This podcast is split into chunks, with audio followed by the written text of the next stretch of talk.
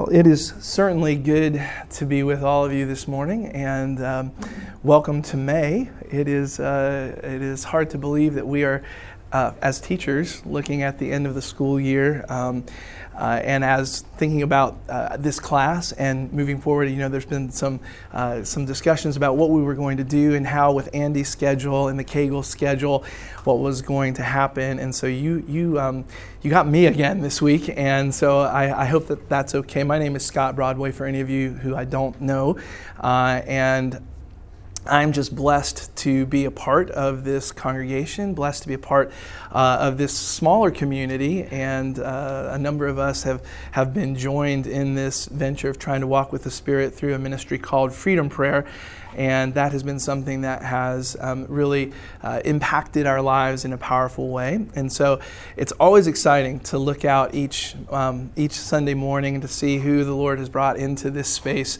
uh, and to have an opportunity, as we have over the last three weeks, I guess, to, to open up and to share a little bit more about our personal experiences and how um, the, the creator of the universe has humbled himself uh, into working in our lives in ways that we uh, were able to see and to witness and to understand and to be changed by and challenged by and to be grown uh, and to have grown through that experience. And so, as we were looking, um, and, and, you know, we had that little bit of uh, misunderstanding when we announced uh, like how we were going to end uh, the the class period because Andy was going to be gone, and we voted uh, kind of uh, very informally about what we wanted to do to extend the class into the summer.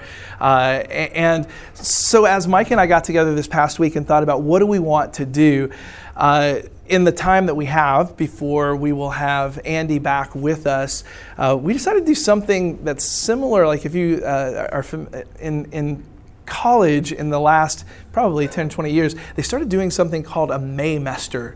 Uh, you try to squeeze an entire semester uh, into just the month of May.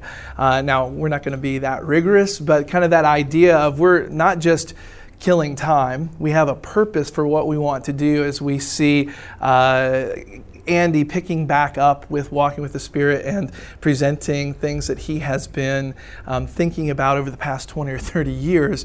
Uh, what can we do to better ready ourselves to get the most out of this? If you guys are anything like me, um, when we first started hearing Andy, we realized like we, small groups of us would talk like, we're saying the same, like it's the same thing, but every week it feels a little different because the truth um, needs some time to soak in. Um, we need to, to hear it and then to try to experience and to think about it and maybe have it reworded again because for most of us, we've grown up in traditions that um, minimized, like to say it in the kindest way, the role of the Holy Spirit um, in, in the church today and in the world today.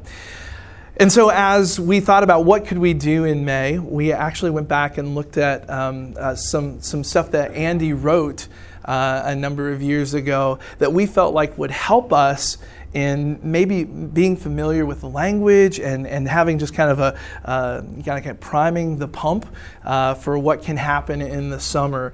Uh, and so we are going to be looking at trying uh, in, in this in this period of time that we have to really look at and to see, okay, so where are we? We, we, we looked at this, um, uh, these quadrants and have talked about here we have this head knowledge and this belief that you know, as Jesus is the same today, yesterday, and forever, uh, the way that God has worked in His world um, has been consistent. Our understandings, depending on what historical time period we live in, may have affect, you know, may affect the way that we we consider how God could work, and the fact that we live in a very modern world uh, that likes to have. I've been teaching about the scientific revolution uh, in, in my history classes, and recognizing the effects of of growing up in a, in a time period where we want to have answers for everything and we uh, have based so much of our world on logic and understanding that the emotional part of our faith, um, the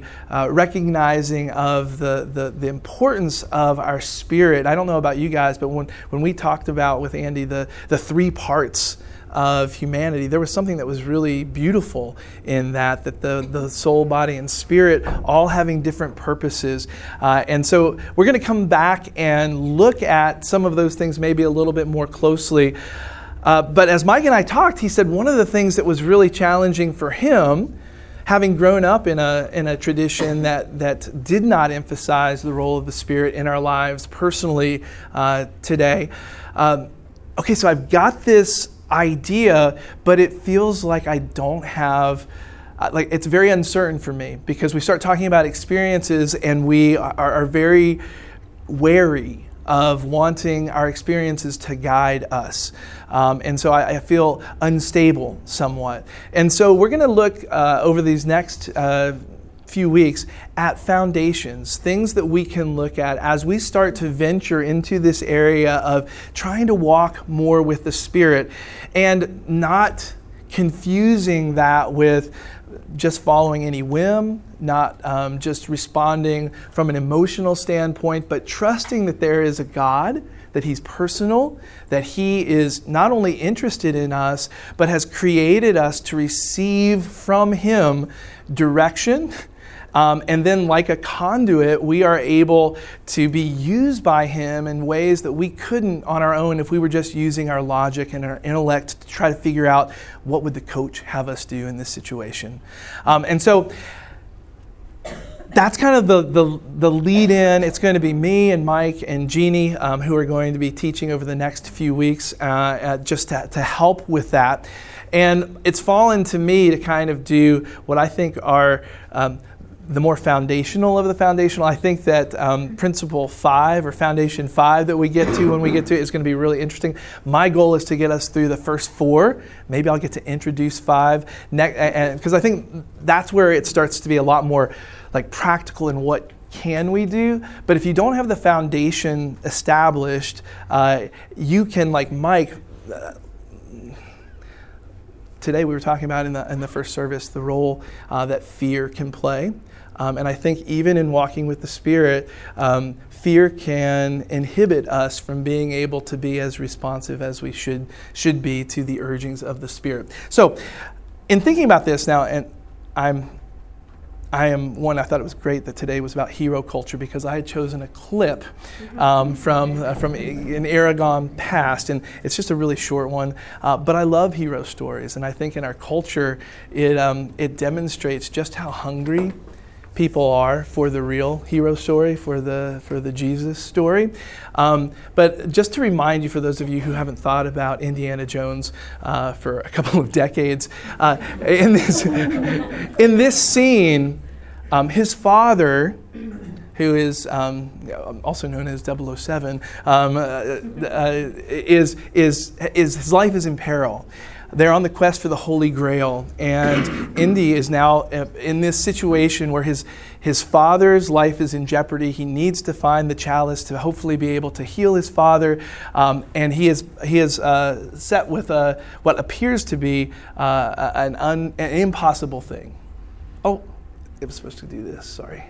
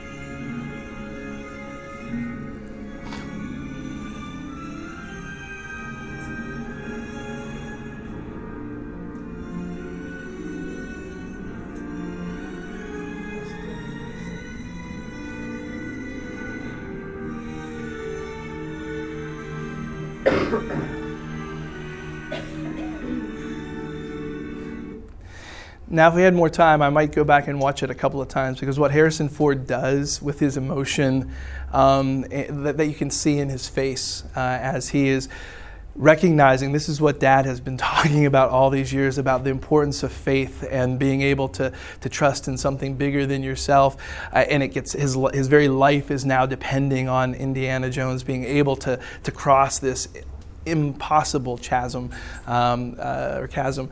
And, and, so he, as uh, you know, he, as you see on his face, uh, he kind of resigns himself to what he thinks is going to be failure, and then you see uh, his, and then the look at the very end as he tucks the book and is getting ready to go. I'm, I'm, I'm ready to go, um, and I think my my wish for us. Um, is that as we, or my prayer for us, I should say, is that as we enter into this, um, the number of you who have shared and the comments that we have, I feel like I know our hearts. I know that we want to be on this journey of faith where we see that God is actively involved around us and urging us and shepherding us gently into places where we can do things greater than we could have accomplished on our own that will feel as impossible um, as finding that really well painted bridge um, that, that, uh, that was like an illusion. Um, so, one of the things that I did uh, come across as I was thinking about sharing our time and, and, maybe doing a little work with some of the baggage that we are holding uh, in terms of how we were rela- raised and how we think about the Bible. I have been teaching the Middle Ages and up through the Reformation and on to the Scientific Revolution. And so, in my mind, very fresh in my mind um, was something uh, that, that came to me as Mike shared, uh, I guess his his children go to Andy Stanley's church in Atlanta, and he was there with grandchildren. And he said, Hey, you should give a listen to uh, this talk. He's doing a series called Aftermath. And I listened to it, and basically, what Andy Stanley was talking about uh, in that series is how, for um, a time such as this, in the, in the time that our, um, our, our society is in right now, the old way of holding to scripture and holding it as a proof text is not very effective with millennials. It's not very effective uh, in terms of uh, this is what you do because the end result is a church that looks like this. Um, and much like in the Reformation, there are people who are looking and saying, the fruit doesn't always seem to look like it should. Um, and in his, in his series, and as he was talking, things that I was reminded about was you guys recognize the Bible in its form that we have it today um, really wasn't accessible to humanity until about 500 years ago it was in the 300s that the Bible was finally assembled. We know that there were letters that were being circulated around, but, uh, around, but you know, a council that gets together and says this is holy text, this is not, didn't happen until the 300s. It then is written uh, in languages, especially in Western Europe, that weren't accessible to people. It was in Latin. The common person couldn't read, let alone read Latin. Um, and it wasn't until Martin Luther, 500 years ago, um, that, uh, and a little before in England, you had a couple of uh, men who had worked to translate the Bible into English. Uh, but it wasn't something that people could rely on. And as I think about in the in the scope of God's story, to be in a tradition that um, certainly we revere the word, certainly uh, it is God's truth, um, but you have to stop and think what about those people for like a millennium and a half that had no access to that? Why, why was it said that the church was turning the world upside down? It's because the, what they were experiencing was real it wasn't just that they read a story about Jesus and believed it, there was something that was transformational in the learning of what happened in Jesus' life and their coming to faith and the Spirit of God enlivening them to be able to live life in a way that was so markedly different than anything else that was happening in the world that people were attracted to that. And so we get to you know the rational 20th century and the 21st century, um, and our life so much is about parsing verses and making sure that our doctrine is pure, that we um, could inadvertently close off because the intellect has become so primary. We can close off those other parts of the of the, the, soul has taken over, so that the emotion or the heart uh, and the spirit isn't um, as in connection with God uh, as it could be. And so that kind of is as as I was thinking about what do we how, how, do we want to start to approach this, we have this feeling of uneasiness about okay, we do like the idea of the certainty of Scripture and being able to to to to um, to know some things for sure. To be truthful, some of us are afraid to open up fully to the Spirit because it can lead to un, you know, un, uncertain and scary places, um, and we're not sure if we're ready to go there. Uh, for those of you who are at that end of the spectrum, I would just remind you the language that usually is, is talked about when we think about Jesus being a shepherd. Um, that's a gentle profession. Uh, and, and, and so, as we grow and as we open ourselves up in faith to trying to, to respond, to take a, a leap of faith, um, he, he will show himself in small things which will lead you um, as you're faithful with those uh, to greater opportunities. So let's just start and think about some of these um, foundations, these things that as we say, we want to be more in touch with God. We want to interact with Him in a way that's not just me going to Scripture and, uh, and, and downloading information. Uh, hopefully, we, we, are experiencing transformation, but even more than that, we're hopefully experiencing relationship because that is where, uh, that is where the heart of God is for us. So, I'm, well, I am really, I, I love finding types in the Bible. And when we think about what, what is man, who are we? What did God create us for? What is um, the, you know, the, the Genesis story really trying to communicate to us? When we look in Genesis chapter 2, um, we see Adam and Eve. And uh, just a couple of things um, that, that you might want to just think about as we consider this passage.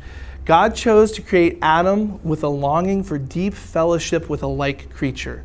Remember, there was nothing, he went through the naming, but there wasn't a, a helpmeet or, a, or a, a partner that was suitable. The animals could serve and entertain Adam, but they couldn't fulfill this deep desire that God created in him. So Eve was created out of Adam in his image and likeness of his kind because she was created in his image, she and he could share union, fellowship, communion, and unity. God's purpose was and is that man and wife are to become one flesh, deeply united, one. And that union was for the enjoyment of them both.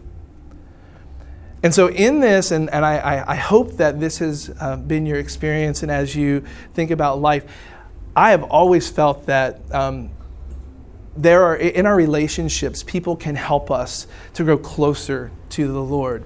And i, I knew that in marriage you will see yourself more clearly uh, but you will understand god's purposes more deeply um, through, through what results uh, from that kind of relationship. Uh, there was this longing this, this, this desire um, for communion uh, that brings and integrates differences together. And in this, you see, um, man was created in God's image, just like Eve was created from Adam's substance, and out of himself for one primary purpose. It wasn't just so that we, God could be entertained by us.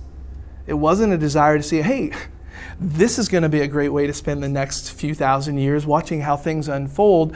The purpose was to be able to live in a mutually pleasing union with God in intimate communion, oneness, and fellowship. And so, in that very creation story, and with the knowledge that we are created in His image, which has been somewhat mysterious to me, and trying to figure, well, what does that mean? Is it because people are creative? Because out of this union, life springs forth?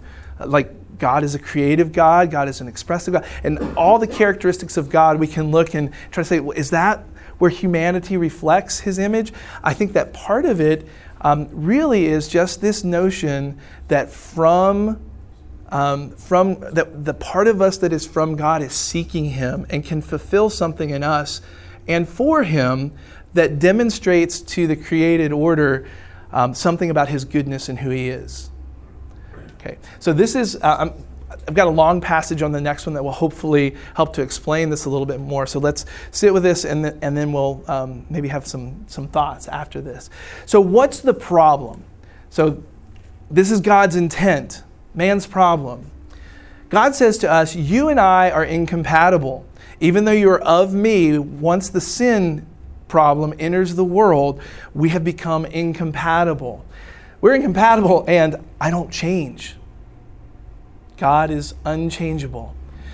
God is after spirit led people who move in the Spirit, worship in the Spirit, walk in the Spirit. In fact, the one characteristic by which we can recognize those who are sons of God is that they are led by the Spirit. Romans 8, 12 through 14. So then, brethren, we are under obligation, not to the flesh, to live according to the flesh. For if you are living according to the flesh, you must die. But if by the Spirit you are putting to death the deeds of the body, you will live. For all who are being led by the Spirit of God, these are the sons of God. So we're incompatible. We've got this sin problem, but this is God's, God's picture for us that we can be restored and we can be led by His Spirit in an intimate communion.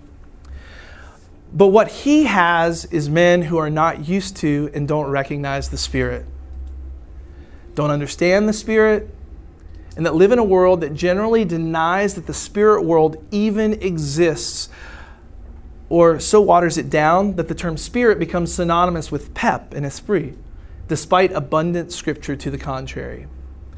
It is alien to them and to us, and to us, this life of the spirit. The mind and intellect, the soul, as we've been uh, taught, have been exalted in Western thinking. The tree of knowledge of good and evil. You guys remember that, right?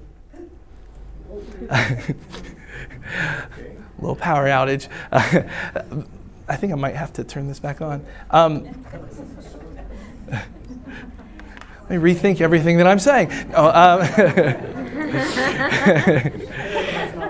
right, exactly. We're just going to shut that down. Um, hey, as we, okay, so as we're thinking about that, I was really, I was really compelled by that image. That that temptation from the garden is something that I think is foundational in the world still today.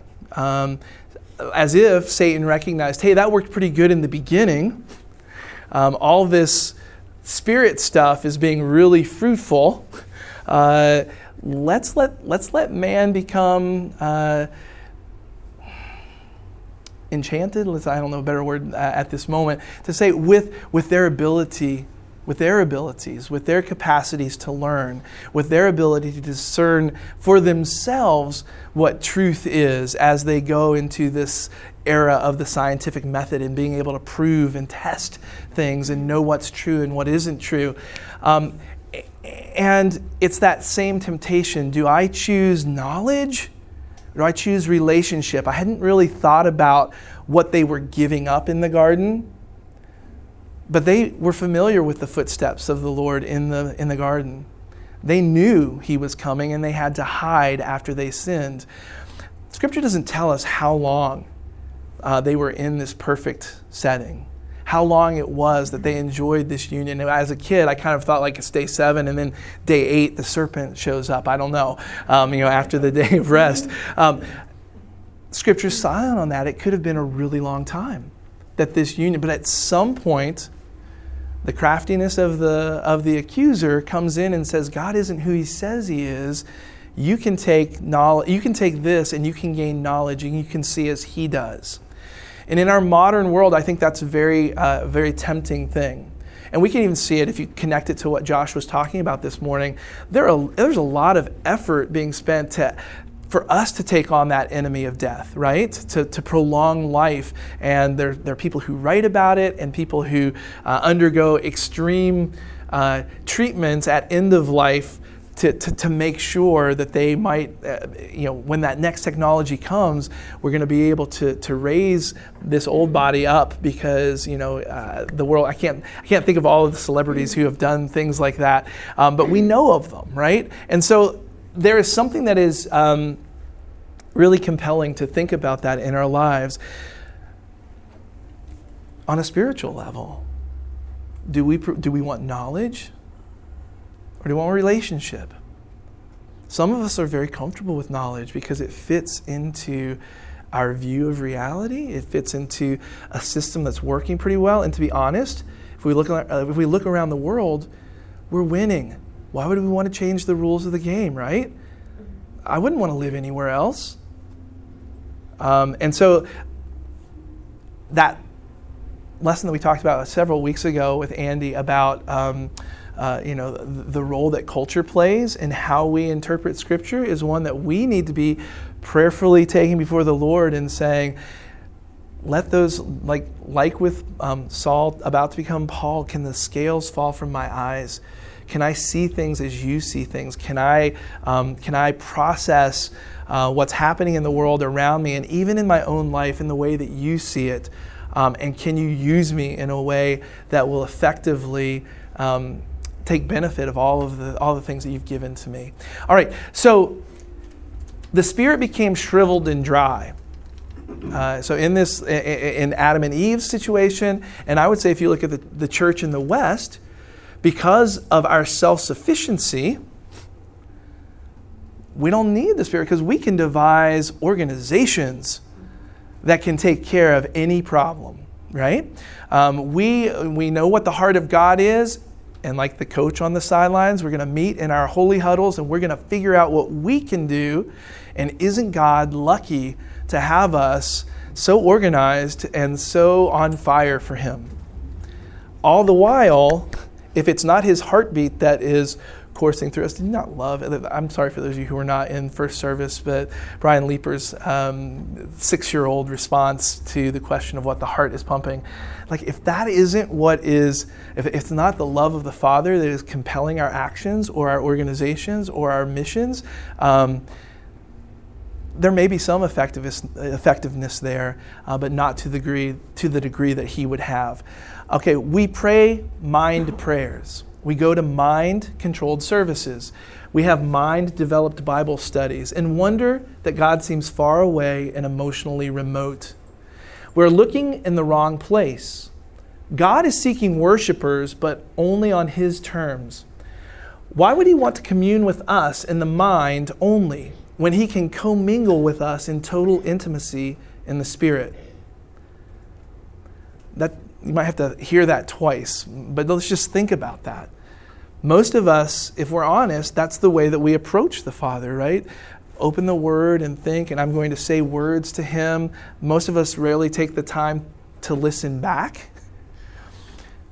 We're looking in the wrong place. God is seeking worshipers, but on His terms, not ours. Why would He want to commune with us in the mind only when He can commingle with us in total intimacy of the Spirit? It is His love for us that will not let Him settle for less than our total filling with Him. Right? So, again, our first, uh, the first foundation as we think about trying to step out and uh, uh, embrace God is to know that that is His heart. That is why He has created us. He wants to be in relationship with us. And how is it made possible? Ultimately, it is through the work um, that Jesus did that reconciliation is possible.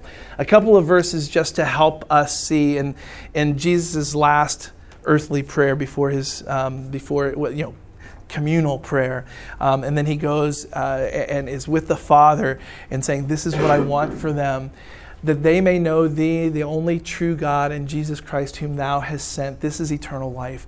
I don't ask in behalf of these alone, but for those also who believe in me through their word, that they may all be one, even as thou, Father, art in me, and I in thee, that they also may be in us, that the world may believe that thou didst send me.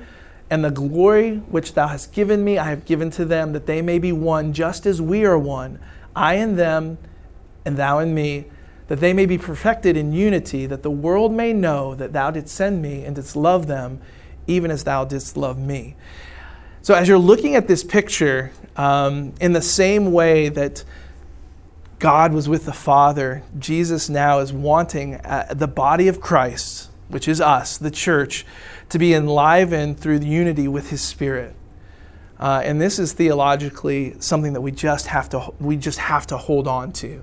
We have to recognize that um, this is the heart of God, that He intends to enliven the body of Christ through His church.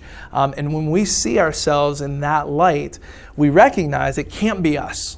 it can't be our plans. It can't be our way because our ways are so far below His. And so we need to be o- with open hands seeking um, this relationship.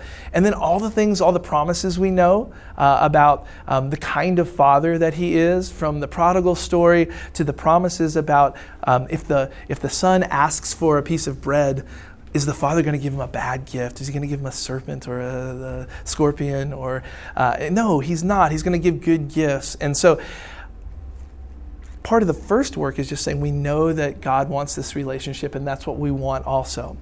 But then we also have to recognize as a second foundation is that God is not human. We all have failed attempts. Some relationships are better than others, uh, but we know that relational um, the relational aspects of humanity can be challenging. Now we're having to recognize um, he's extending a relationship, but he is not human. Um, God is not man and does not communicate as man does. His ways are not our ways, His is spirit. Uh, he is spirit. Therefore, human reasoning and communication methods are not necessarily the most applicable approach to God, at least in the sense that we dictate to God how He may speak to us. And for a lot of us, if we're honest about our devotional times, who sets the terms? How do we determine what we're going to be studying and, and praying. Um, we're used to being the ones who have the day timers and plan our lives out, right? We're in charge of our time because the clock is ticking, right? Um, it's a completely different thing. I, you know, I, I, hope not to have to be like Sister Jean, um, to be, you know, in my 90s to say, okay, now it doesn't matter, and I can be, you know, free uh, because the, the, you know, I, am on extended play or whatever. Um, this image here that that um, Andy wrote about, I thought was was really interesting. Uh, and it talks about communication for any of you guys who are communication fans and thinking about history and how things have changed. Basically, in a primitive world, uh, if you were to communicate with someone far away and you were in a, in a setting that used drums and runners, that might be the only way that you could think to get a message a far away away. Never even recognizing that there are radio waves. And so, as time uh, advances, we know there are much more efficient ways to communicate uh, than that. Um, but we're not, we weren't aware of them. Who would have believed that, uh, you know, 20 years ago, uh, cell phone technology and, uh, you know, all of those things were possible, but we were unaware of, of them. So it is with the spirit world and the spiritual realm. God is speaking to us.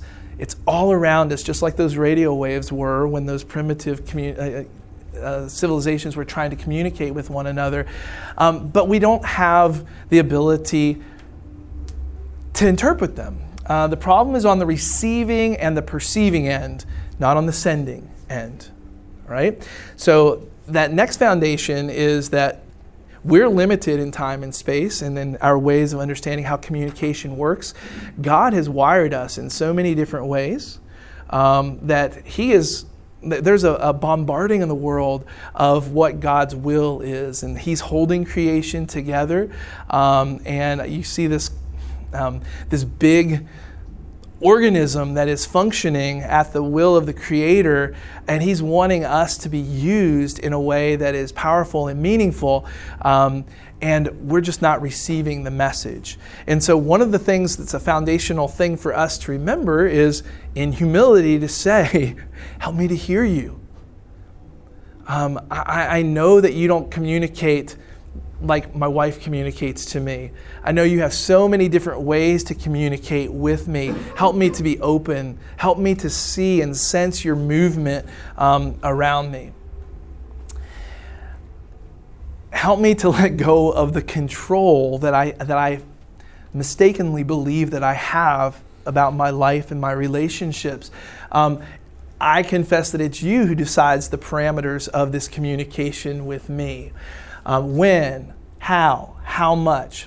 We often think of communicating with God and begin to seek the spectacular and miss the supernatural.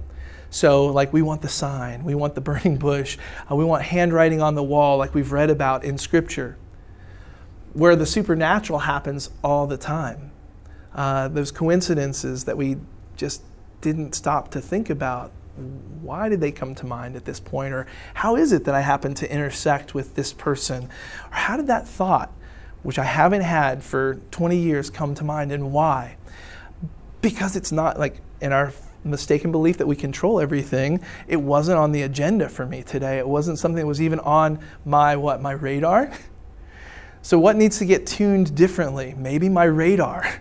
Maybe it needs to be set more heavenward so that I can be receiving messages from the Father instead of from the world and from culture.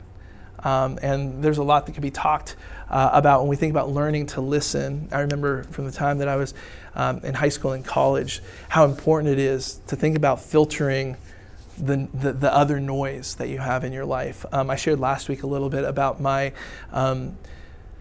My leading into missions after, after college. And one of the practices that helped me to hear more clearly was withdrawing from different things and recognizing that the constant stream of media into your life, like you're feeding, um, you're feeding your soul, uh, and you choose what you feed your soul. Uh, and if you are choosing to drink from the well of the world, guess what? You'll be worldly. It's not a surprise. It's that same reaping and sowing thing that Andy talks about, right? So, where you spend your time, where you spend your money, where you spend your attention, it makes a claim on you uh, and it, it will bear fruit. And so, in learning to listen, hearing God's language, and Andy says this all the time, I think it wasn't until this week that I really got it for the first time. Um, his language isn't English. We know that, right? And maybe intellectually we know that. But with this foundation that we're talking about, it struck me in a new way. Um, he doesn't speak any human language, he speaks them all. Well, he can speak them all. Um, but that's not his heart language. And for those of you who've gone to different cultures, um, I don't believe that he's chosen one culture that, this, that, that can contain his heart language. And so, if you've ever tried to learn another language, it's work, right? You have to be attentive, you have to be focused, and it has to be a goal that, you, that, you, that you're wanting to learn that. Um, and so, as we seek that relationship, maybe we're used to him just speaking to us in English, but he can overwhelm the senses. And I know from stories that were shared in here, his language, like, it resonates with your heart. And afterwards, there was no doubt that there was an encounter. Uh, and that something uh, significant happened. And so as we as we look at this, that definitely is something that we're going to try to do. All right. I underestimated. I think we might only be able to get to, to introducing of the of the third one um, here. Yes. I'm sorry to interrupt. Oh no, please. I've been sitting here thinking about it since we talked about the first foundation. Yes. I have grandchildren who have grown up feeling the Spirit their whole mm-hmm. lives. But they see such a difference in their parents and in their grandparents and the way that they have learned right. uh, to think about communication right. Right. and how they are led and so on. And I'm praising God that these young people are hmm. uh, learning this and are embracing it. My youngest granddaughter asked me the other day, she said, Ma'am, was the Holy Spirit not in existence? Is that why you all didn't know? was he on break? she said, uh, you know, because I don't remember ever hearing about that yeah. from, you know, and she said, So did he not exist from the beginning of time? So we had a whole afternoon mm. Of just simply going back and looking at right. scriptures and talking right. about that. So I, my question for you is when did that shift begin? Mm. And what was it that caused it right. to begin that we began to think? Because I have to admit, that I was not what I would call a spiritual person. Right, right. When I was the age of my granddaughter. Right. And so tell me a little bit. Right. Well. I think historically, and that's kind of where my head has been most recently, um, in the entire, like, from the Renaissance, you have this. Um, what had happened in the Middle Ages, at least in Europe, as we're looking at, at Europe, you have a church that basically had taught that uh, you can't have a direct relationship with the Lord. Humanity is fallen and broken.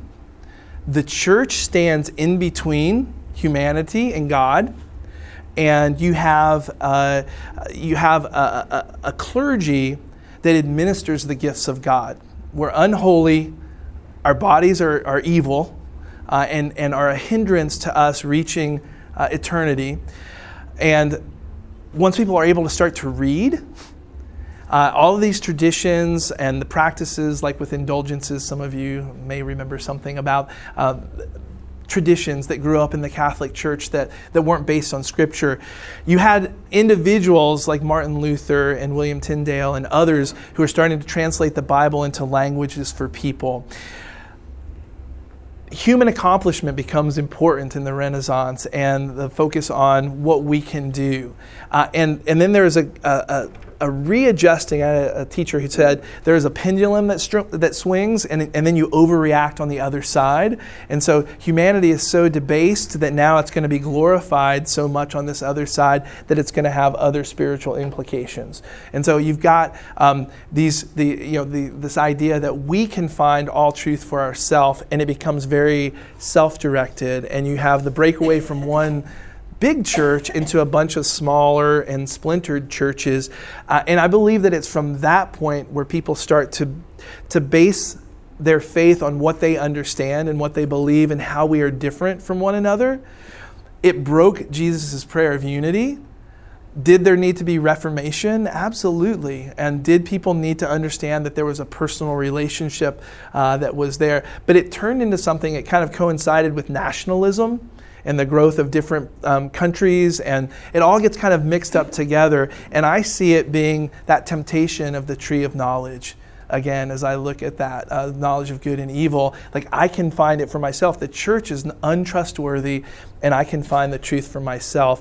And the scientists who uh, initially were were God fearing and raised in the tradition are going to, to start to challenge everything, first with the, the geocentric theory to the heliocentric theory to everything else in between. Now, we slipped into history moment just for a second, but one of the things that you said um, that, that was, and I don't know that that fully answers your question, I could probably talk to you for a longer amount of time. Yeah. oh, that's the Earth is at the center instead of the sun is at the center. Um, um, yeah, that that notion, and the church is going to be challenged by that because that was the way that they had taught it. Um, we're the pinnacle of creation. Um, but as I as I um, heard you, one of the things I was reminded of, and I don't remember when it when it started, but at some point it was in the Middle Ages, I believe, that people held the theory that the language of heaven is the language of infants. Um, and that, that the younger generation coming up and saying, Well, what happened to the Spirit? Why didn't you know about it? Why don't I see that in your life? Um, that's a mercy to have that in, in, in, a generation to call us to that, and how beautiful to know that all of us continue to learn uh, throughout, the, throughout the span of our lives and, and have an opportunity to return no matter how prodigal we've been, even if it's in our understandings of relationship. We identify with the older brother, right? We've, we've, we've, we've studied that enough to know. And part of it is he missed the relationship. All I have is yours. Do we want all that God has for us, for the world around us? Um, or do we choose to pick what we want from that tree of knowledge and to construct our own worlds? Mm-hmm. It is a, uh, it is a, um, it's a choice that we have to make regularly, and some of us may need to, to repent and confess of that. That hey, I made that. I'm making as critical as I've been of Eve and Adam, and they're the ruining of our existence. I do the same thing. Um, and so may we this week uh, have that on our minds. Uh, may we begin to make the choice to say, no, I choose relationship. Um, and we'll come back next week and we'll pick up with the fact that the Creator knows us and our weaknesses, and He still chooses us and will relate to us. God bless you all. Thank you very much for, for being here. Not kidding, Scott.